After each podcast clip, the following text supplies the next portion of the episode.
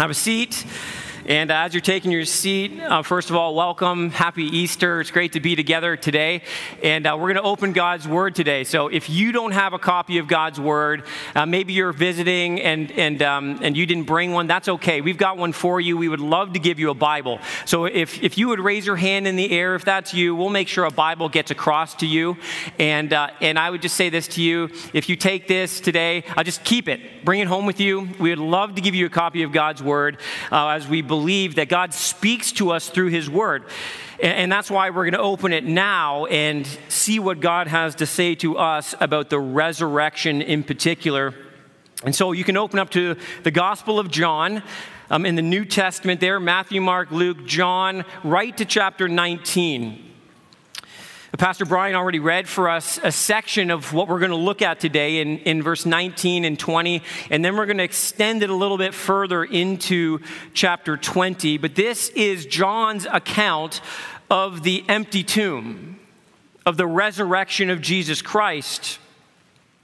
And I want to take us back into our, our Easter theme, our garden theme. If you weren't here on Good Friday, just a couple of days ago, uh, we, we looked at the, the death of Jesus through the lens of the garden.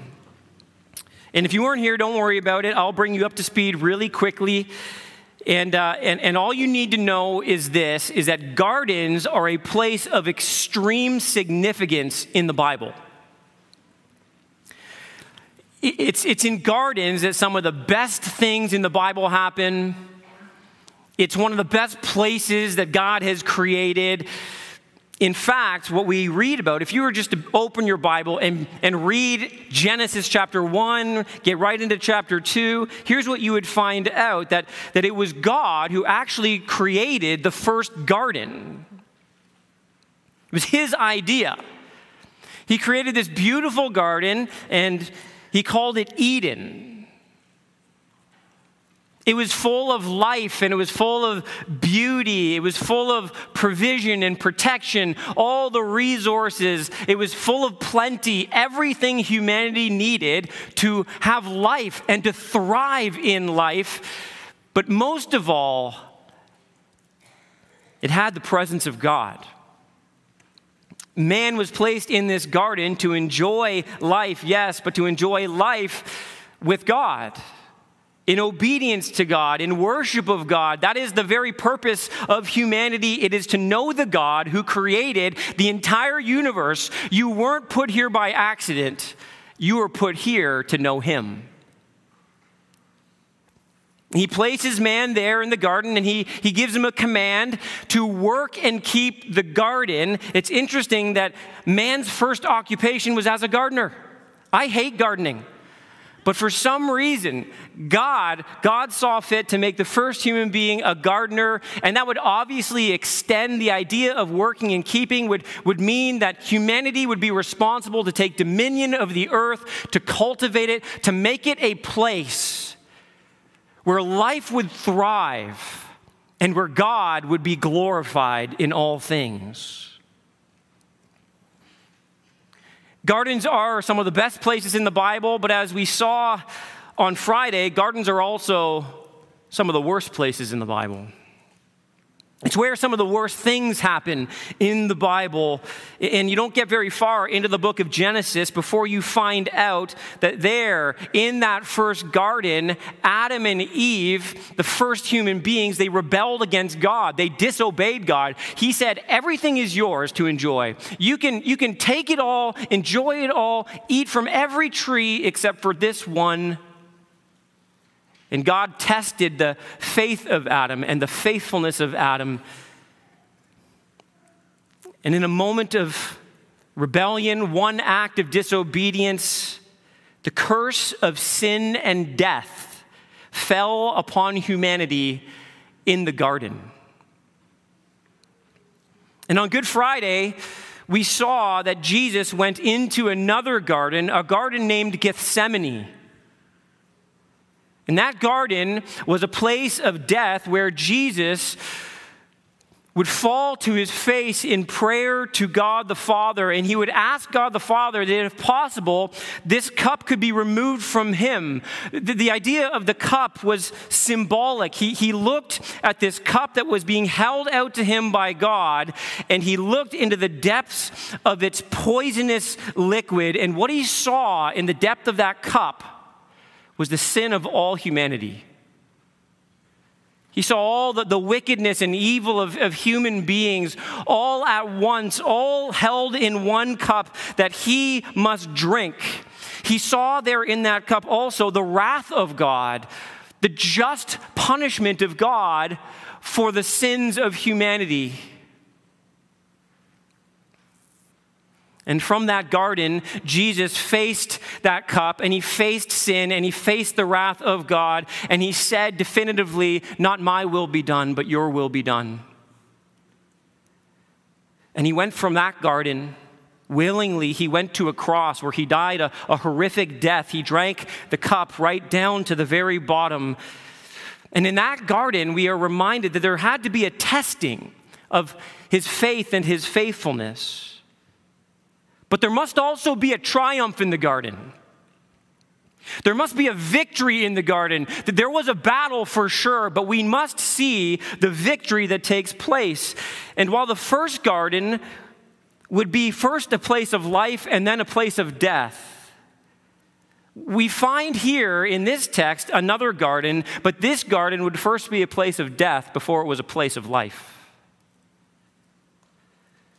The first garden was the beginning of the first creation. And this garden here in our text today would be the beginning of a new creation. A new creation where God was creating a new humanity, and He's calling you to be a part of this new humanity and to take part of this new creation. This garden that we're going to read about in a minute is in many ways about the resurrection of Jesus. That's for sure. But I hope and pray that you will see that this garden here is also about you and it's about me. It's about our resurrection. And so I want to just show you simply three resurrection realities that matter for your life and for mine.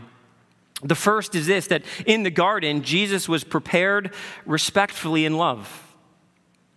We read about it in chapter 19, but it says, verse 28, after this, meaning after the death of Jesus, he had just been hanging upon the cross. And, and right before this in the text, it tells us that the, they made sure Jesus was dead. They went and broke the legs of the other uh, criminals who were hanging beside him on the cross. But when they got to Jesus, they, they saw that he was still dead. And so one of the soldiers thrust a spear into his side, and blood and water poured out. He was most certainly dead. And so, after these things, we see that some disciples come to the forefront. Now, listen, the reality is that a resurrection first needs a death, right? It's two sides of the same coin. So, before we get into his life, we must again come face to face with his death. There are two disciples that are drawn to our attention in this passage a man by the name of Joseph of Arimathea and another man named Nicodemus. The text tells us that Joseph was a secret disciple of Jesus. Nicodemus also was a disciple in hiding. He had come to Jesus in John chapter 3 under the cover of night for fear of the Jews, not wanting them to know that he was interested in the things of Jesus, that he was becoming a follower of Jesus. Joseph comes to Pilate and he asks for the body of Jesus. Now it's interesting because according to Roman custom, the bodies of executed criminals were not buried, but they were left out for the vultures to devour. But Joseph goes and he asks Pilate for the body. And Pilate, you'll remember, Pilate knew that Jesus was innocent. He tried to get the crowd to, to release Jesus. And at the end of the day, in an act of extreme cowardice, he simply washed his hands and allowed the mob to rule while they crucified Jesus. So here he is now, certainly feeling a little bit, maybe a tinge of guilt. And so Joseph comes to him and asks for the body, and he willingly gives over the body of Jesus. Jesus. And Joseph asks for the body in order to give Jesus an honorable burial. The preparation of the body showed great respect and great love. The text tells us here that the preparation of this body involved a mixture of myrrh and aloes. And notice the, the weight of both of these. It tells us very specifically 75 pounds of myrrh and aloes. This is not the normal amount for a, a common person like you or me who would have been buried at the time. In fact, all the commentators tell us that this amount is actually sufficient for a royal burial. There's something special about this man, there's something royal about this man. And yes, though he died as a common criminal, he would actually be buried as a respected and honored king. He's actually placed, the scriptures tell us, in the tomb of a rich man. Matthew tells us this he, that he's actually placed in Joseph of Arimathea's own tomb. Joseph is obviously a rich man. And I want you to notice again what the text tells us in verse 41. Notice where they take him. Now, in the place where he was crucified, there was a garden. And again, it says, and in the garden, a new tomb which no one had been laid. This is Joseph's tomb. It was cut specifically into the side of a rock for Joseph himself. But here he is, giving up his own grave for this man, Jesus likely not realizing at this point that Jesus was actually the one who took his place and died his death. And so, how fitting is it that Jesus lays in this man's grave? And there's something about this man, Jesus, about his death that draws these two men out of their secret discipleship. That's what I want you to notice. John seems to be elevating that idea for us to consider. So the question is why? Well, they have witnessed something so profound about this man, something that had this incredible impact on their soul. So much so, by the way, that they were willing to risk their esteemed position in the Jewish community their own reputation amongst their family and their friends, and yes, possibly even risk their own life to go and get the body of Jesus to give him this burial. And though they do not yet fully understand what they have seen, it has already begun to transform their fear into faith. What is it that they have seen? Well, simply put, they have seen the love of God. Yes, they had been struck by the life of Jesus. It's almost certain that these men had watched Jesus live his life and they'd seen him love people like nobody else they had ever seen. They heard the teachings flow from his lips about what it means to love God and to love one another. And they'd seen his life model it so incredibly perfectly. And yet, what they have just witnessed at the cross took it to a whole new level.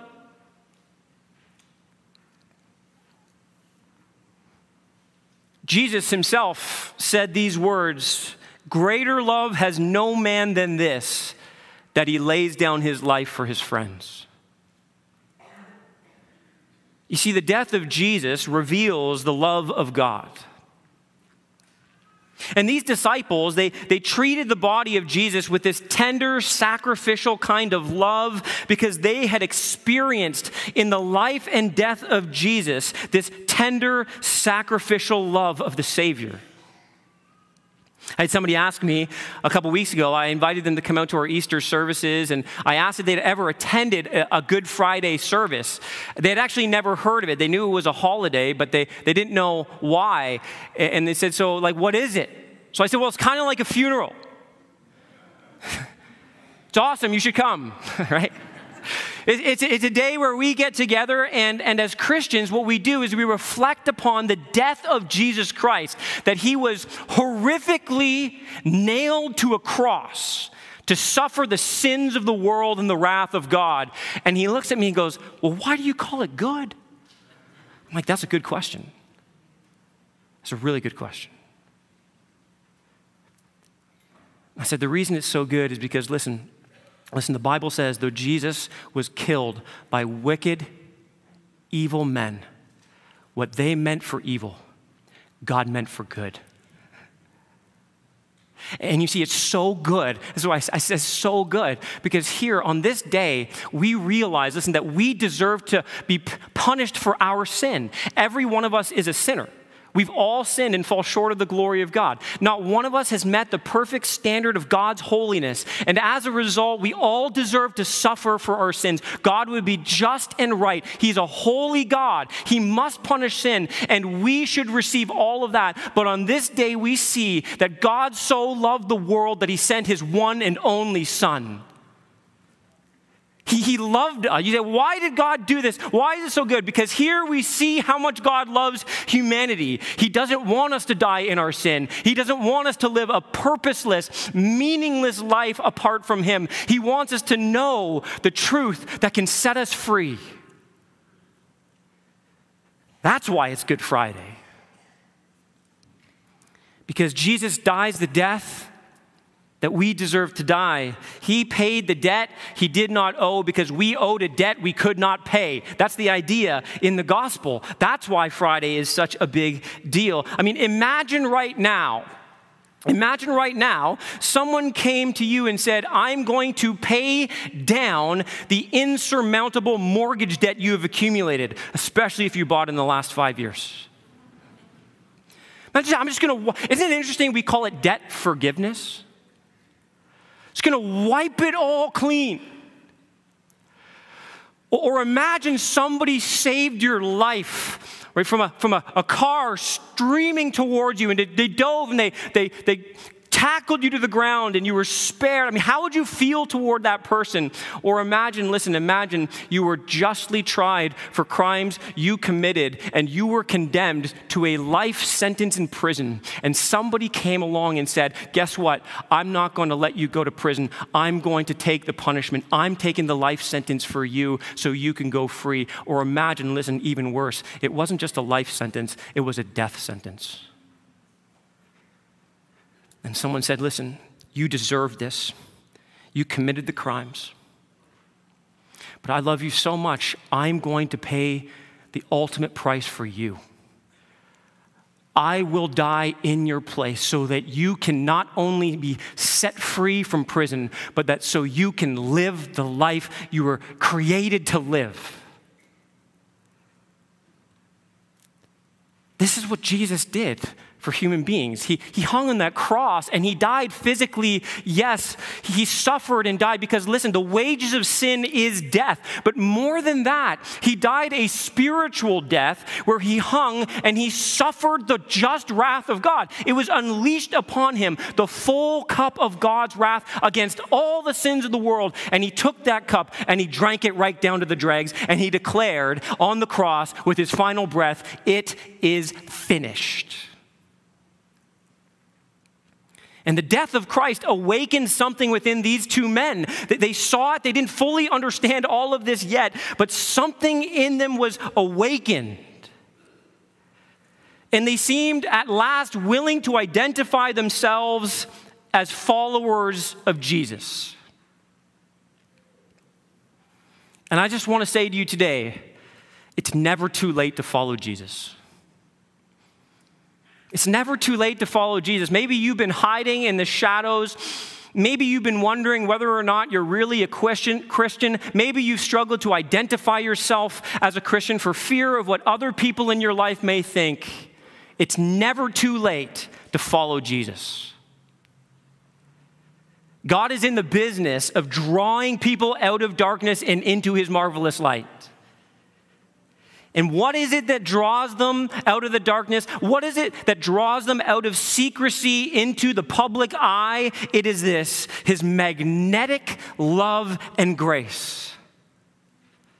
It's emboldening, it's strengthening, it's purpose giving, and it's life transforming. And these men sensed that. God can do that with you. He wants to do that with you. If you will look on Christ's death and see in it his unmatched love for you. And the Bible says this, it's really fascinating because people struggle with this. Well, really, I mean, can God really love me with all of my sin and all of the, I'm not really lovable? Well, here's what Paul says Paul says that God demonstrates his love for us in this that while we were still sinners, Christ died for us. Here's what that means for you and for me. This is awesome news. It means we don't have to fix ourselves, it means we don't have to clean ourselves up, we don't have to get our lives in order before we come to Jesus Christ. He says, Come to me as you are, with all of your brokenness, with all of your failures, with all of your sin, and I will make you new.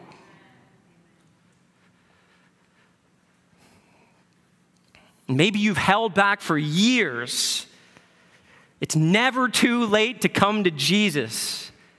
You can move from fear to faith. You can love him because you have seen, listen, that he has first loved you. But his people will see not only his love, but they'll see his power. And in the garden, secondly, Jesus was powerfully raised to life. In chapter 20, which we've read already in the announcement time there, we realize or we see here that Mary Magdalene, she comes to the tomb early while it was still dark on the first day of the week. She sees that the stone is rolled away.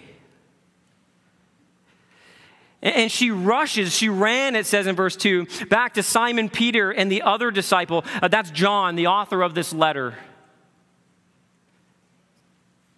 She said to them, They have taken the Lord out of the tomb, and we do not know where they laid him. So Peter went out with the other disciples, so Peter and John, they, they run towards the tomb. Both of them, notice this, were running together, but the other disciple outran Peter. I love this. They have a race to the tomb. John wants you to know that he got there first. Okay?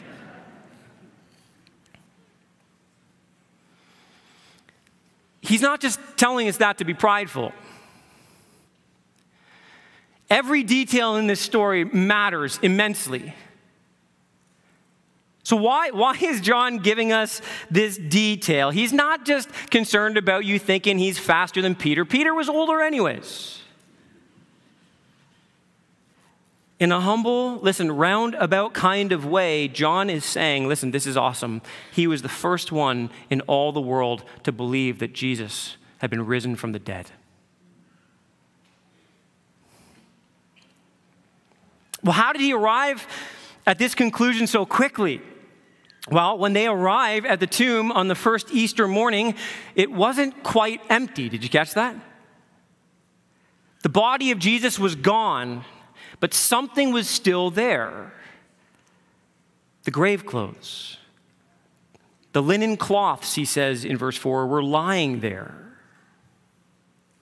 Something about them so struck John, at least that he, he believed in the, the resurrection.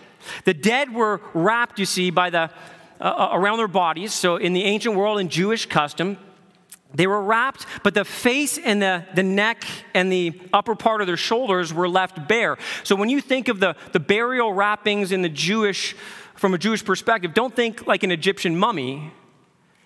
Their body was wrapped and their arms were usually crossed like this across their body, but their shoulders and neck and face were exposed. And then what we know is this that they would wrap their heads separately, almost like a turban.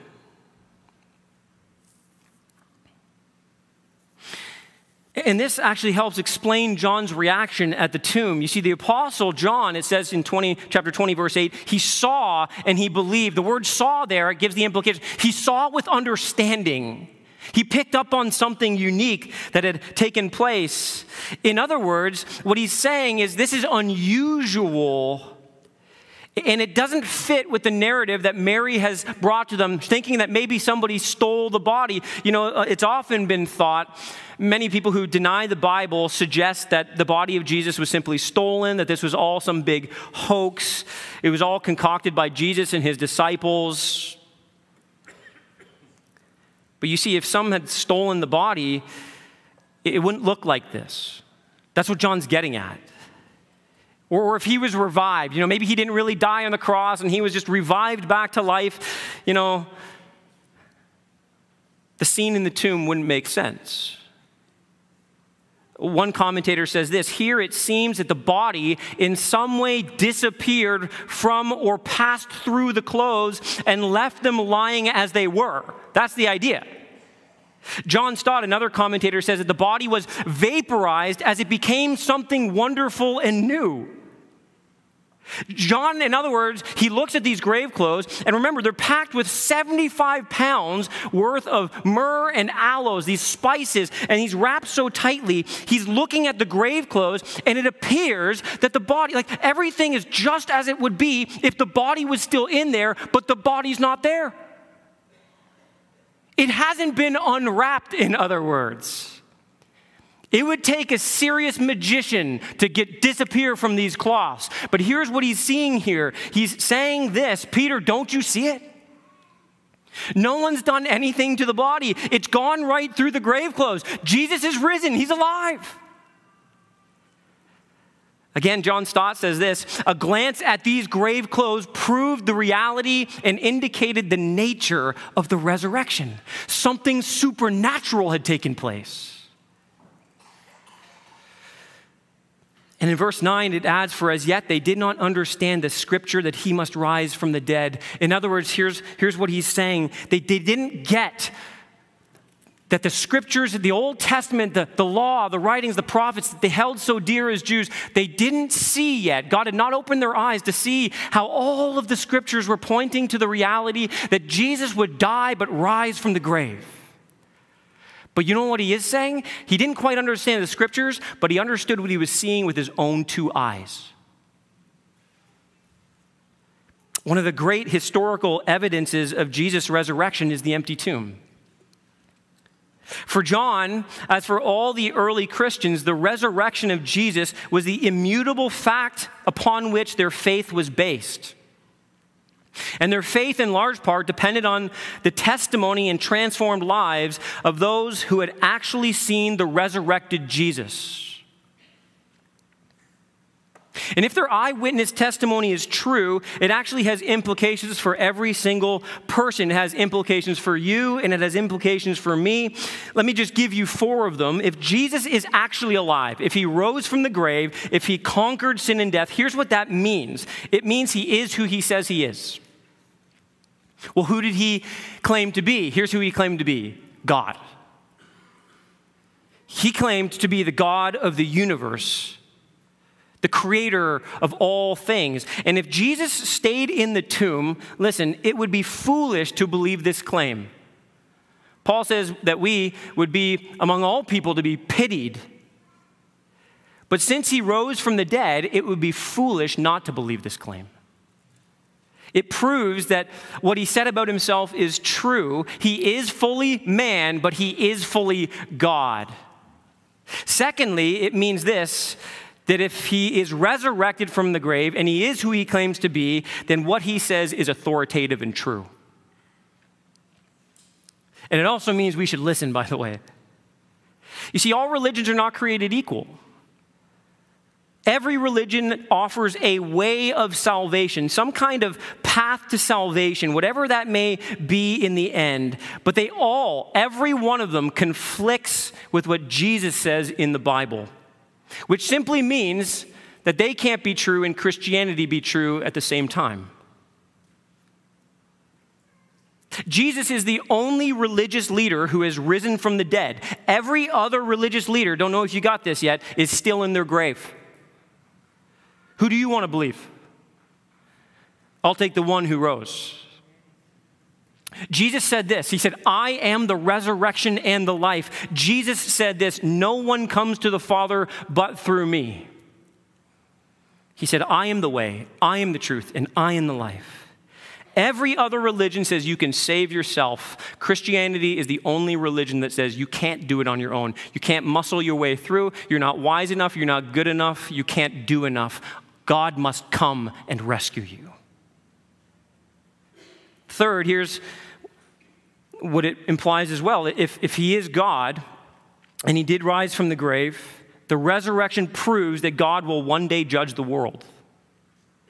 Paul says it like this in Acts chapter 17 that God has fixed a day on which he will judge the world in righteousness by a man whom he has appointed, and of this he has given assurance to all by raising him from the dead.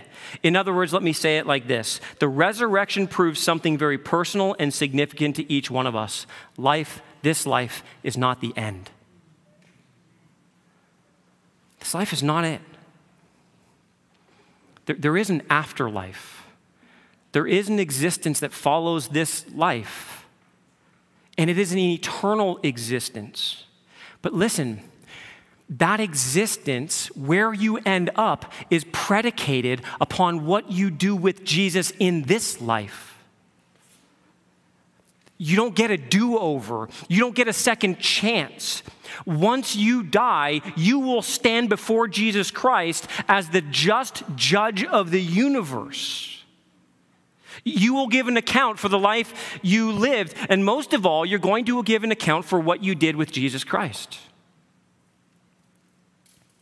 And if all of us are honest, every one of us will have to admit that not one of us measures up to his perfect standard. We are all sinful, and therefore, every one of us would be deserving of his just condemnation and judgment. Finally, one more implication. If the resurrection is true, it means that you can be brought from death to life. The resurrection of Jesus Christ is the only hope for humanity who is dead in their trespasses and sins, who deserve divine justice and punishment for our sins. You see, the power of the resurrection means this that the power of sin and death has been overcome with victory that the penalty of judgment can actually be removed. You don't have to face what you deserve to face because of the one who faced it for you. He was a substitute for you. He took your place, He died your death. And that means that our sins can be forgiven and we can actually experience true and eternal life. So the question then is how, right? It's the million dollar, no, it's the eternal question. Well, that's what we see next. Finally, in the garden, Jesus was personally received as Lord. And here we see that Mary comes back to the tomb. Look at verse 11. It says, Mary stood weeping outside the tomb, and as she wept, she stooped to look into the tomb.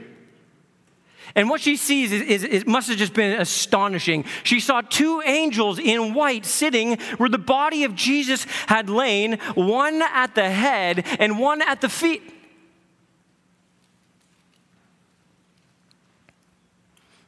They said to her, Woman, why are you weeping? And that seems like a silly question, right? Anybody who's ever lost anybody near and dear, dear to them, they understand the pain of, of losing a loved one. But you see, that's the point of the question. She only thinks she's lost him.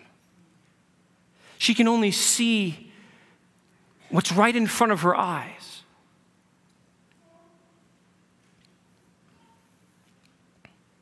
She said to them, They have taken away my Lord, and I do not know where they have laid him. She thinks somebody has stolen the body, and, and I, I love this she just wants to see him. She just wants to be near him.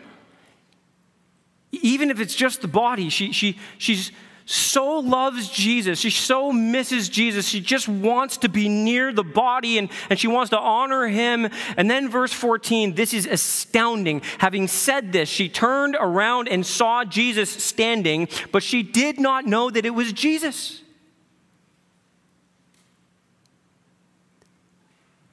Jesus said to her, Woman, why are you weeping? Whom are you seeking? Supposing him to be the gardener, she said to him, Sir, if you have carried him away, tell me where you have laid him, and I will take him away. Did you catch this? She turns and sees him, but does not see him. He speaks and she hears him, but she does not hear him. And it's possible that this has happened in your own life. Some trial has come into your life that seems to leave you hopeless and helpless. It takes the wind out of your sails, the breath out of your lungs. It knocks your feet clean from underneath you. It levels you and humiliates you and breaks you into pieces. And in the, the depth of that moment of weakness, God is whispering to you in the pain, and He's saying, Don't you see how much you need me?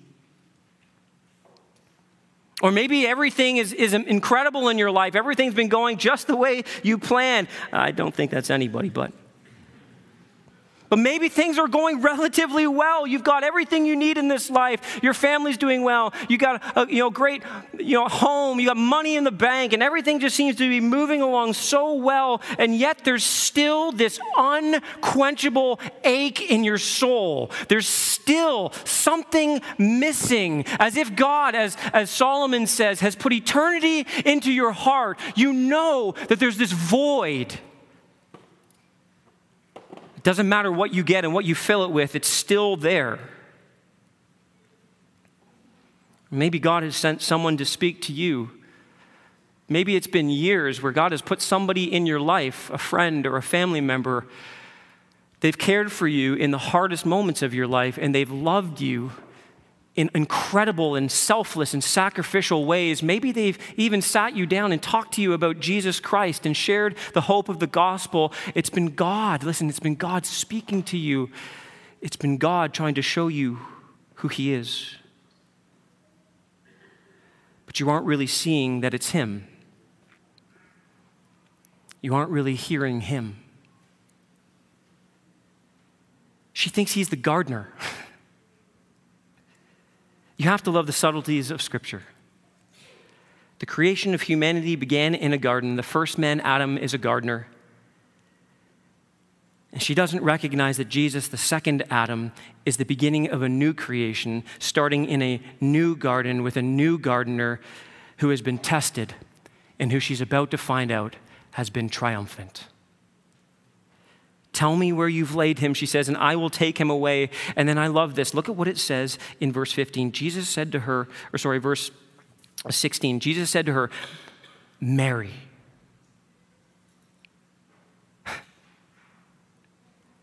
With one word, with the power of his word, the word who became flesh speaks forth a word. And just like the creation account, where the word of God brought all life into existence, the shepherd called his sheep by name and she recognized his voice.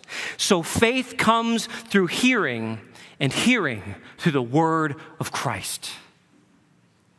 She turns towards him, and look what she says Rabboni, which means teacher. She speaks in Aramaic. Jesus said to her, Do not cling to me, for I have not yet ascended to the Father, but go to my brothers and say to them, I am ascending to my Father and your Father, to my God and your God.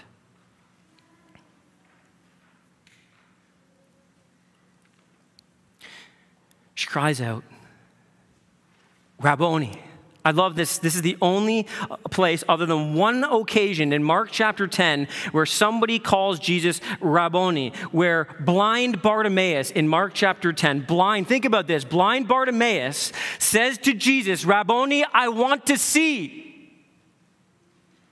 And as he did for him, Jesus does for Mary. The teacher, the rabbi, the king of kings, and lord of lords opens her eyes to see.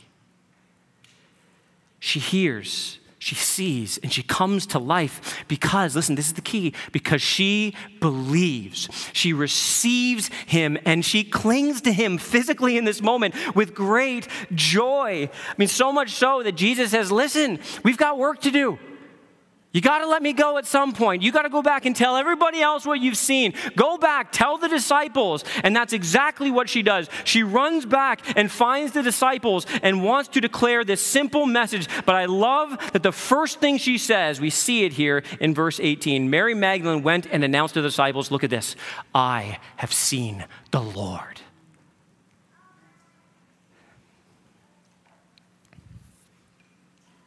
Jesus would appear to his disciples following this in the rest of chapter 20.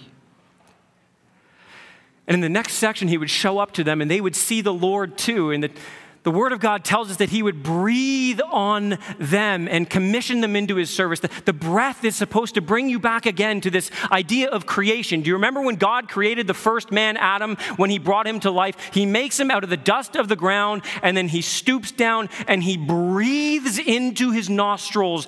Life comes from God. And what God is saying is here, right now, through Jesus Christ, you can have new life, you can have resurrection life, you can step out of the grave into the resurrection of Jesus Christ.